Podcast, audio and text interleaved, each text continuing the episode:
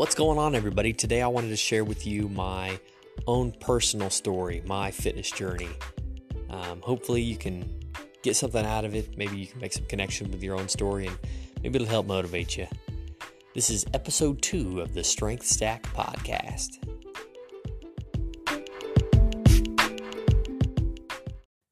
I was very physically active through my entire childhood. I was a gymnast as young as I can remember until I started college. My father ran and still runs a boys gymnastics program.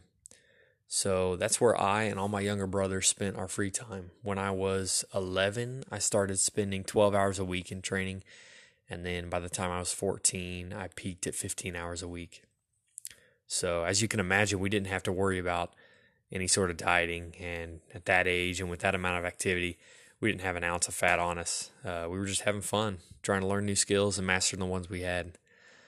When I turned 18, gymnastics came to an end for me. I was trying to pursue um, my education and career, and I had difficulty choosing uh, the direction I wanted to go in. And one day, my father suggested the fire service. And I actually remember him saying it would be a great job and it would encourage you to work out and stay active.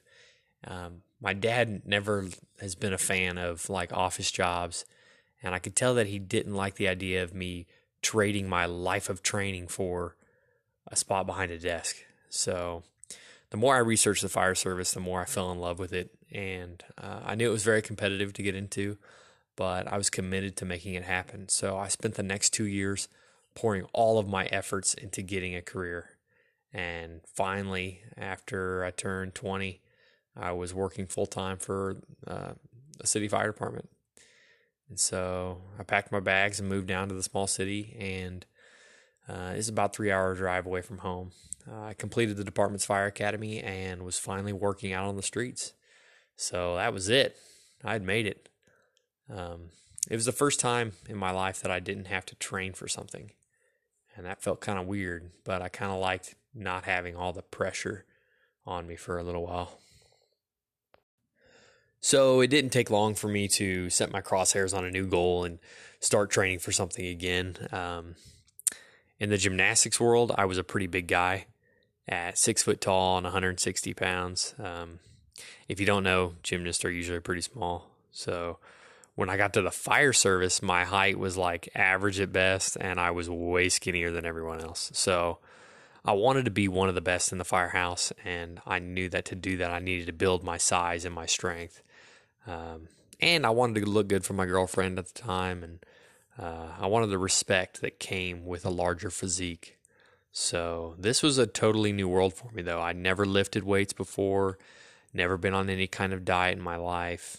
Um, I started getting myself uh, a gym membership, and uh, I, I remember going in and talking with the owner about my goals, and he looked me up and down and was like, yeah, you're going to be filling out a extra large t-shirt in no time. And he gave me uh, the standard workout cycle, you know, chest day, leg day, back day, and then told me I needed to be eating everything in sight, right? He was a big, strong dude, so I listened to him. I can't say that my experience at that gym was very pleasant. Uh, the big bodybuilder types that were there were not very patient or welcoming. I definitely got the feeling that I was just in their way.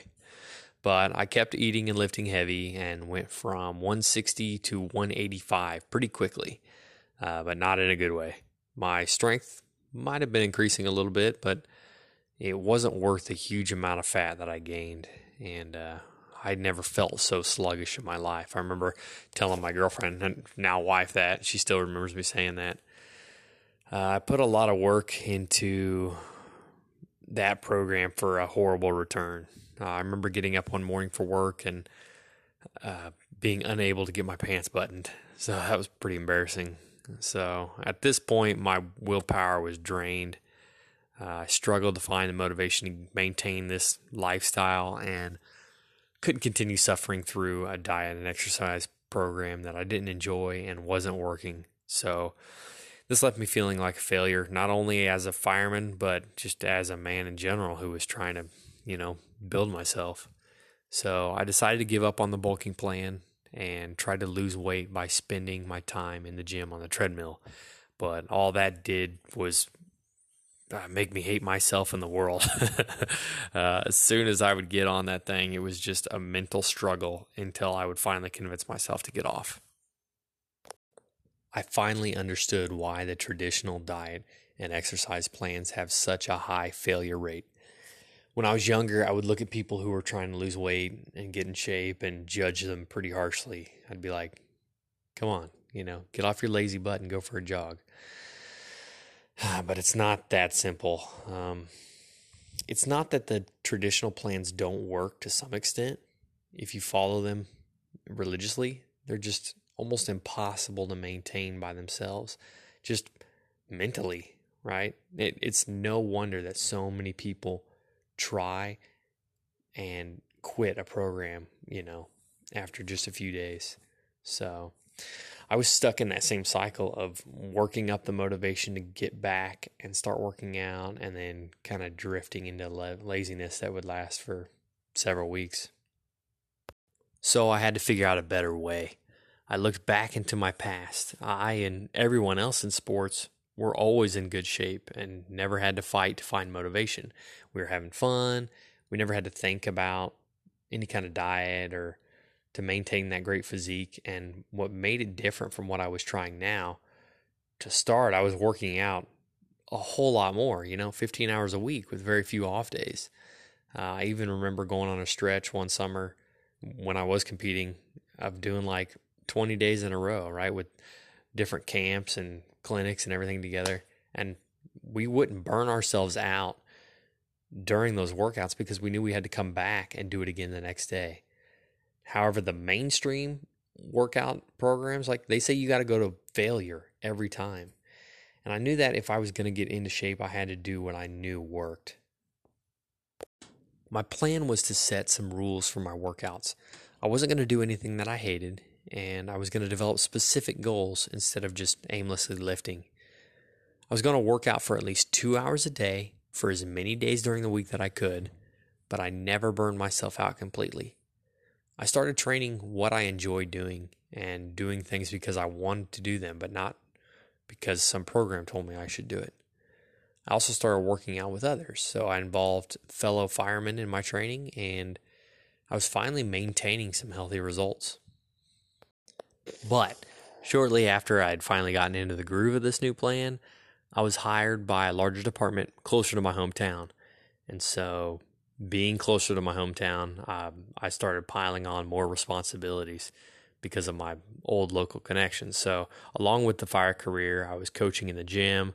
I was judging competitions on the weekends. Um, I started working on my bachelor's degree, um, and my fitness started to suffer. Uh, but it only got worse because after that, I bought a house and got married, started a small business. Um, I got a position through the fire department on the rescue team. And my days of living alone in the apartment with an abundance of free time were over. And to finish off any extra freedom that I might have had, my wife and I had a baby. So that year, I remember filling out an employee health survey and it asked how much time I dedicated to exercise. And this is when I had the sad realization that I was lucky to get in one hour total in a week. I still considered myself the active workout guy up until this point, but honestly, I was more inactive than I had ever been. And it was starting to show. Uh, it was at this point that I decided that I was going to do whatever it took to stop my busy schedule from affecting my health. I spent every spare second creating a program that would fit all the benefits of my old program into the most compact and efficient package possible. It had to deliver the high quality results that even the busiest, most unmotivated person could maintain. So, after months of training and testing and fine tuning, I've developed what I call strength stacking so I focus this program on what others leave out, and that's the mind. I knew that if I could develop a system that could build strong habits as quickly as possible, I could give myself the greatest chance for success. After adopting this new fitness lifestyle, I was not only able to get the physique I desired, but I was able to become a stronger and healthier husband, father, and fireman. Um, and it doesn't stop there. The positive domino effects that come from transforming your physical self continues to surprise me. It bleeds through to every other aspect of your life your work, your relationships, your mental health. Everything starts improving. Strength stacking has changed the way I approach working out. And so I no longer fall off the workout bandwagon, which means I continue to take steps forward without taking steps back.